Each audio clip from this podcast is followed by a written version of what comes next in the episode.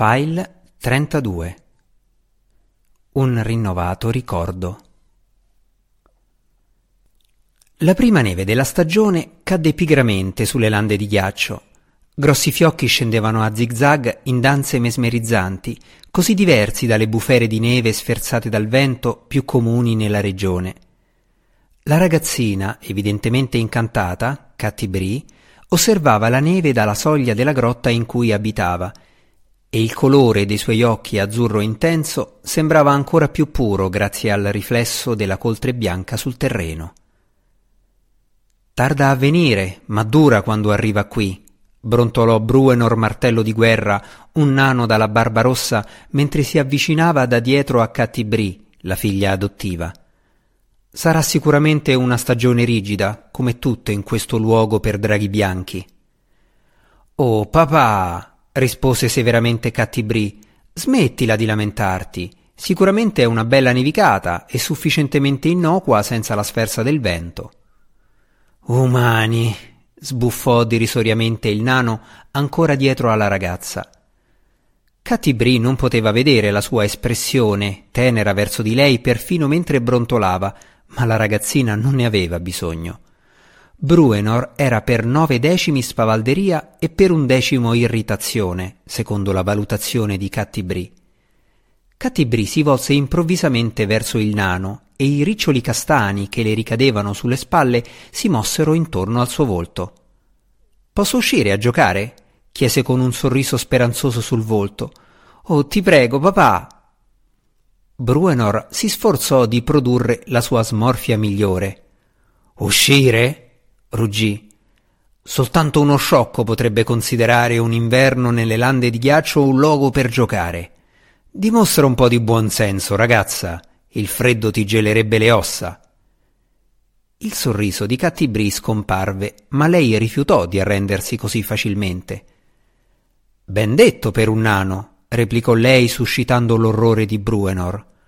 Tu sei sufficientemente adatto a questi buchi e meno vedi il cielo, più sorridi ma io ho un lungo inverno che mi aspetta e questa potrebbe essere la mia ultima opportunità di vedere il cielo.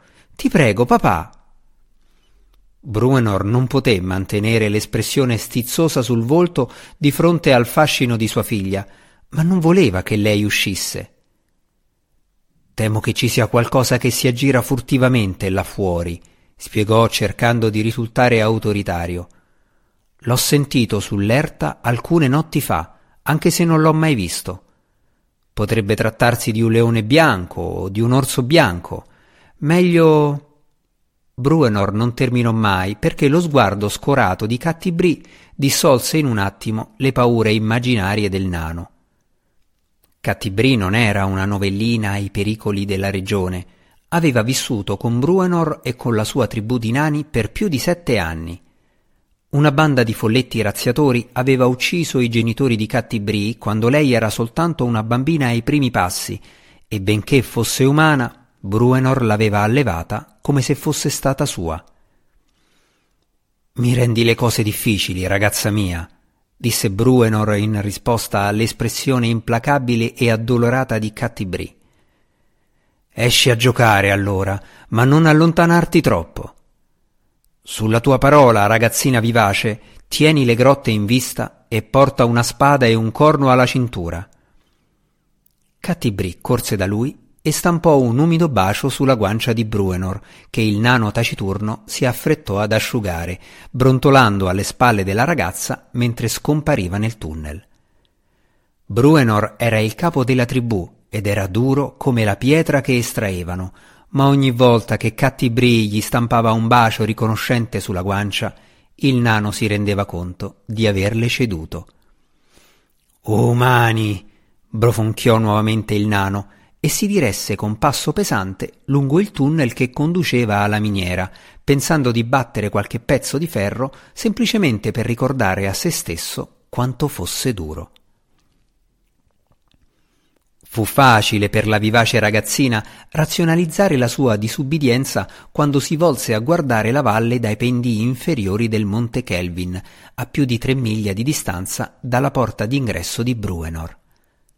Bruenor aveva detto a Catibri di non perdere di vista le grotte, Ed era così, o perlomeno questo valeva per il terreno più ampio che le circondava da questo punto d'osservazione.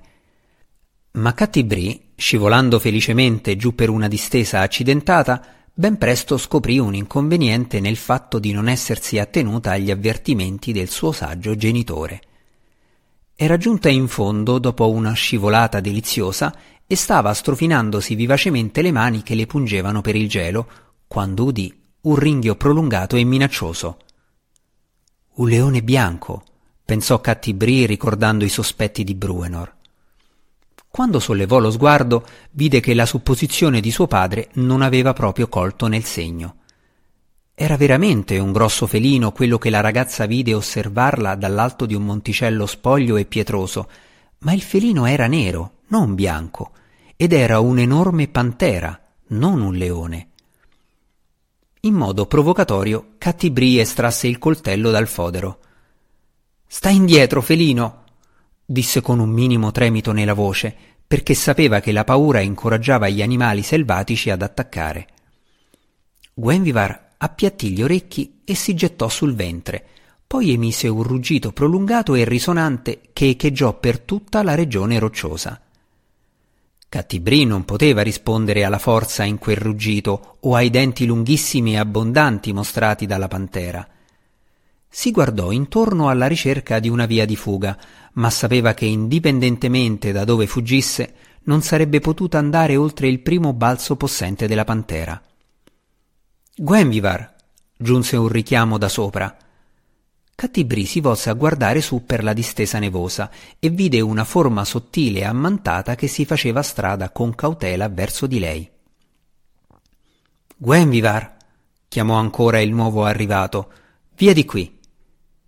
La pantera ringhiò una risposta gutturale, poi balzò via, saltando i massi tondeggianti ricoperti di neve e guizzando su piccole rupi, facilmente come se stesse attraversando correndo un prato liscio e piatto. Nonostante avesse ancora paura, Cattibrì osservò con sincera ammirazione la pantera che si allontanava.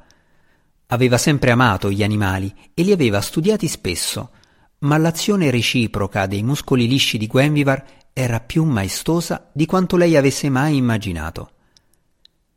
Quando finalmente fu uscita dal suo stato di stupore, si rese conto che la figura sottile era direttamente dietro di lei. La ragazza si volse di scatto, con il coltello ancora in mano. La lama le cadde di mano e la sua respirazione si bloccò bruscamente non appena vide il drò. Anche Driste rimase stordito da quell'incontro, Voleva assicurarsi che la ragazza stesse bene, ma quando guardò Cattibrì, tutte le sue intenzioni svanirono in un fiume di ricordi. Aveva più o meno la stessa età del ragazzino da capelli biondo rossicci della fattoria, notò Driste inizialmente, e quel pensiero gli suscitò inevitabilmente i ricordi dolorosi di Maldobar.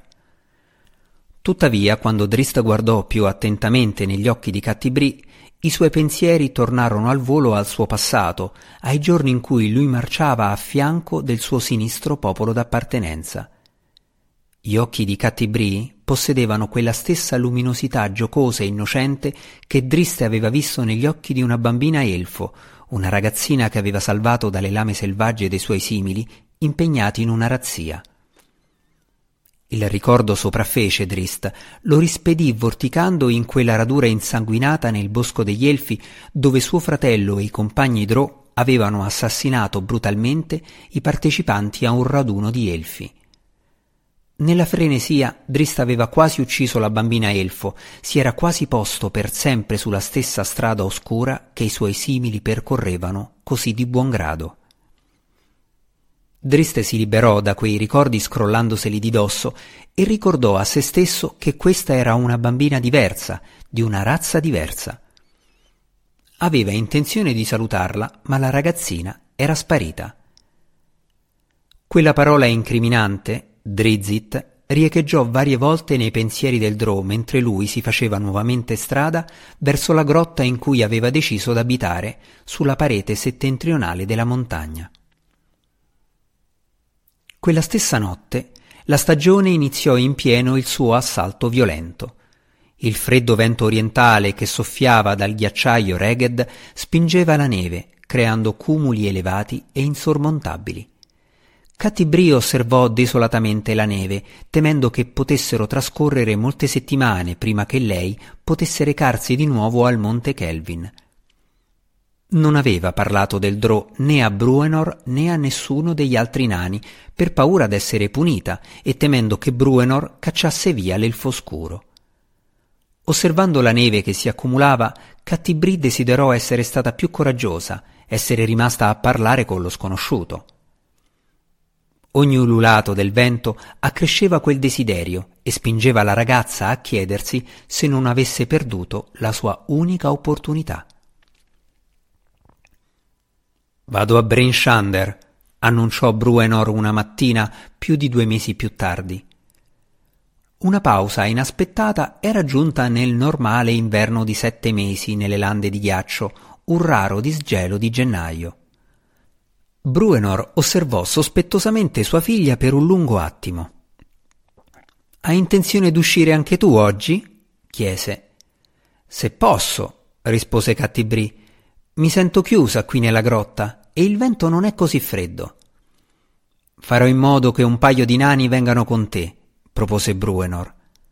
Cattibrì, pensando che questa potesse essere la sua opportunità di tornare a indagare sul Drò, si dimostrò recalcitrante all'idea. Stanno tutti riparando le loro porte, replicò lei più aspramente di quanto avesse inteso. Non infastidirli per me. Bruenor socchiuse gli occhi. Sei troppo ostinata. Assomiglio al mio papà, disse Cattibrì con un ammiccamento che troncò altre discussioni imminenti. Stai attenta allora, iniziò Bruenor, e tieni in vista le grotte, terminò per lui Cattibrì. Bruenor si volse di scatto e uscì con passo pesante dalla grotta, brontolando impotente e maledicendo il giorno in cui aveva accolto come figlia un'umana. Cattibrì si limitò a ridere nei confronti di quell'atteggiamento burbero che sembrava non avere mai fine. Ancora una volta fu Gwenvivar a incontrare per prima la ragazzina dai capelli castani, Cattibrì si era diretta verso la montagna e stava facendosi strada lungo i sentieri più occidentali quando individuò la pantera nera sopra di sé che la osservava da uno sperone di roccia. Gwen Vivar! Gridò la ragazza ricordando il nome che aveva usato il drò. La pantera emise un ringhio sordo e scese dallo sperone avvicinandosi. Gwen Vivar? ripeté Cattibrì meno sicura, perché la pantera era soltanto a una dozzina di passi di distanza. Gli orecchi di Gwenvivar si rizzarono alla seconda menzione del suo nome e i muscoli tesi del felino si rilassarono visibilmente. Cattibrì si avvicinò con lentezza, effettuando deliberatamente un cauto passo alla volta. Dov'è l'elfo scuro, Gwenvivar? chiese piano. Puoi portarmi da lui? E perché vorresti andare da lui? giunse una domanda da dietro. Cattibrì rimase raggelata lì dove si trovava, ricordando la voce dal tono uniforme, melodico, e poi si volse lentamente ad affrontare il drò. Lui era soltanto tre passi dietro di lei, i suoi occhi color lavanda si fissarono su quelli della bambina non appena i loro sguardi si incontrarono. Cattibrin non aveva la minima idea di cosa dire e Drist, assorbito ancora una volta dai ricordi, rimase zitto ad osservare e ad aspettare. Sei un drò? chiese Cattibri dopo che il silenzio divenne insopportabile. Non appena lei udì le proprie parole, si rimproverò in privato per aver posto una domanda così stupida. Sì, rispose Drist. Che cosa significa questo per te? Cattibrì scrollò le spalle alla strana risposta. Ho sentito che i Drò sono malvagi, ma non mi sembra che tu lo sia. Allora hai rischiato grosso a venire qui fuori tutta sola, notò Drist. Ma non temere, si affrettò ad aggiungere, vedendo l'improvviso disagio della fanciulla, perché io non sono malvagio e non ti farò alcun male. Dopo i mesi trascorsi da solo nella sua grotta confortevole ma vuota, Dristen non voleva che questo incontro terminasse subito. Cattibri annuì, credendo alle sue parole. Mi chiamo Cattibri, disse lei. Mio padre è Bruenor, sovrano della tribù del martello di guerra. Driste piegò il capo di lato curioso. I nani, spiegò Cattibri indicando verso la valle. Lei comprese la confusione di Drist non appena pronunciò quelle parole. Beh, non è il mio vero padre, disse. Bruenor mi adottò quando ero appena una bimba, quando i miei veri genitori furono. Non poté terminare, e Drist non ebbe bisogno che lei lo facesse, comprendendo la sua espressione addolorata. Io sono Drist Urden, s'interpose il Drò. Lieto di conoscerti, Cattibri, figlia di Bruenor. È bello avere un'altra persona con cui parlare. Per tutte queste settimane invernali ho avuto soltanto Gwenvivar, vedi? Quando il felino è nei paraggi, e naturalmente la mia amica non dice molto. Il sorriso di Cattibri le arrivò quasi agli orecchi. Guardò dietro di sé, verso la pantera che ora era pigramente distesa sul sentiero. È un bel felino, osservò Cattibri. Drist non dubitò della sincerità del tono della ragazza o dello sguardo ammirato che lei posò su Gwenvivar. Vieni qui, Gwenvivar, disse Drist, e la pantera si stiracchiò e si alzò lentamente. Gwenvivar si portò proprio accanto a Cattibri e Drist annuì per rispondere al desiderio evidente ma non formulato della ragazzina.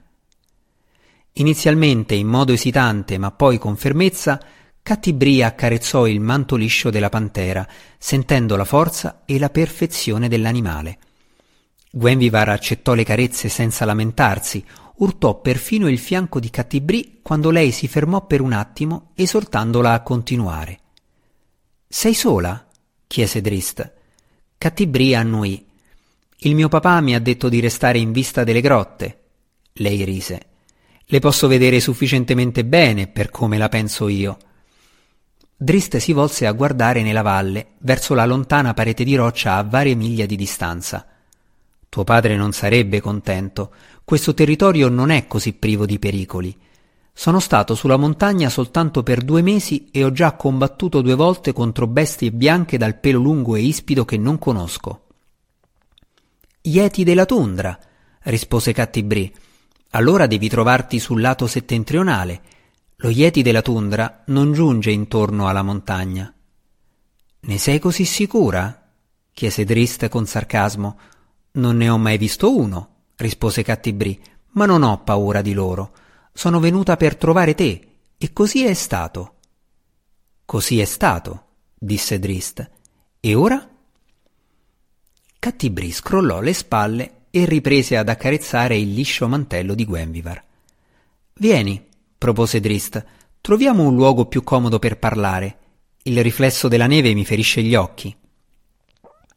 Sei abituato ai tunnel bui? chiese speranzosamente Cattibri, ansiosa di sentire racconti di terre al di là dei confini di Ten Towns, l'unico luogo che Cattibri avesse mai conosciuto. Drist e la ragazzina trascorsero insieme una giornata meravigliosa. Drist narrò a Cattibri di Menzo Berranzan e Cattibri rispose alle sue storie con racconti delle lande di ghiaccio della sua vita con i nani. Drist era particolarmente interessato a sapere di Bruenor e dei suoi compagni, dato che i nani erano i suoi vicini più prossimi e più temuti. Quando parla Bruenor è duro come la pietra, ma io lo conosco troppo bene perché possa ingannarmi con quell'atteggiamento, garantì Aldro Cattibri. È proprio una brava persona e lo stesso vale per il resto della tribù. Drist fu lieto di sentirlo e anche lieto di aver stretto questa conoscenza per le conseguenze che potevano derivare dall'avere una simile amica e ancor di più perché godeva veramente della compagnia dell'affascinante e vivace ragazzina. L'energia e l'entusiasmo vitale di Cattibri erano davvero traboccanti in sua presenza il drone non poteva richiamare alla memoria i ricordi angoscianti che l'ossessionavano, poteva soltanto provare felicità per aver deciso di salvare la bambina elfo tanti anni prima. La voce melodiosa di Cattibri e il modo spontaneo con cui lei faceva guizzare i capelli fluenti intorno alle sue spalle sollevò il fardello del rimorso dalle spalle di Drist, proprio come un gigante avrebbe potuto sollevare una roccia. I loro racconti sarebbero potuti continuare per tutto il giorno e la notte e per molte settimane seguenti, ma quando Drist notò che il sole scendeva basso sull'orizzonte occidentale, si rese conto che per la ragazza era giunto il momento di tornare a casa. Ti accompagnerò io, propose Drist. No, rispose Cattibrì, è meglio che tu non lo faccia. Bruenor non capirebbe e mi metteresti in un monte di guai. Sono in grado di tornare, non preoccuparti. Conosco questi sentieri meglio di te, Dristo Urden, e non riusciresti a starmi dietro se ci provassi. Driste rise a questa vanteria, ma quasi ci credette. Lui e la ragazza partirono immediatamente, giungendo allo sperone più a sud della montagna, e poi salutandosi compromesse che si sarebbero incontrati ancora durante il prossimo disgelo, oppure in primavera, se non ne fosse giunto alcuno prima. La ragazza stava veramente saltellando con leggerezza quando entrò nel complesso dei nani, ma un'occhiata al burbero padre eliminò parte della sua allegria. Bruenor quella mattina era andato a Brinshander per una faccenda da sbrigare con Cassio. Il nano non era rimasto entusiasta all'apprendere che un elfo scuro era andato ad abitare così vicino alla sua porta, ma immaginava che la sua curiosa figliola, troppo curiosa, l'avrebbe trovata una splendida notizia. Tieniti lontana dalla montagna, disse Bruenor non appena vide Cattibrì, e lei piombò nella disperazione. Ma papà! cercò di protestare. Prometti, ragazza, pretese il nano, non metterai piede di nuovo su quella montagna senza il mio permesso. C'è un elfo scuro lì, secondo quanto mi ha detto Cassio. Prometti. Cattibrì annuì impotente. Poi seguì di nuovo Bruenor in direzione del complesso dei nani, sapendo che avrebbe dovuto faticare molto per far cambiare idea a suo padre, ma sapendo anche che Bruenor aveva opinioni lungi dall'essere giustificate per quanto riguardava Drisdo Urden. Un mese più tardi ci fu un altro disgelo e Cattibrì mantenne la sua promessa – non posò mai piede su Monte Kelvin, ma dai sentieri della valle intorno a esso lei chiamò Drist e Gwenvivar. Drist e la pantera, che dato il miglioramento del tempo si erano messi alla ricerca della ragazza, furono presto accanto a lei, questa volta nella valle, e si scambiarono altre storie e fecero una scampagnata con il pranzo che aveva portato Cattibrì. Quando Cattibrì tornò alle miniere dei nani quella sera, Bruenor era molto sospettoso e le chiese soltanto una volta se avesse prestato fede alla sua parola. Il nano si era sempre fidato di sua figlia, ma quando Cattibrì rispose che non era stata sul monte Kelvin, i suoi sospetti non diminuirono.